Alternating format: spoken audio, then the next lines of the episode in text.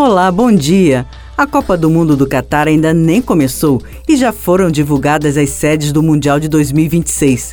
Daqui a quatro anos, ele será realizado em duas cidades no Canadá, três no México e onze nos Estados Unidos, país que ainda não tem aquela tradição no futebol como no Brasil, Argentina ou mesmo na Europa. No entanto, o esporte tem crescido por lá e a seleção tem conquistado algumas vitórias importantes. Os Estados Unidos, por exemplo, contam com sete vitórias na Copa Ouro da CONCACAF, principal torneio de futebol entre seleções das nações da Confederação de Futebol da América do Norte, Central e Caribe, além de um vice-campeonato da Copa das Confederações em dois mil e nove. Ao longo de vinte e um mundiais, a seleção dos Estados Unidos já participou de dez edições e tem como melhor retrospecto um terceiro lugar na Copa do Mundo de mil novecentos e trinta. Quando foi anfitrião do Mundial em mil novecentos e noventa e quatro, a seleção chegou às quartas de final, assim como em dois mil e dez e dois mil e quatorze.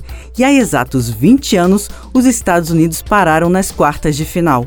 O caminho para chegar ao Catar não foi fácil para a seleção dos Estados Unidos. Foi uma campanha bem irregular durante as eliminatórias, apesar de o grupo ter conquistado no ano passado os títulos da Liga das Nações da CONCACAF e mais uma edição da Copa Ouro.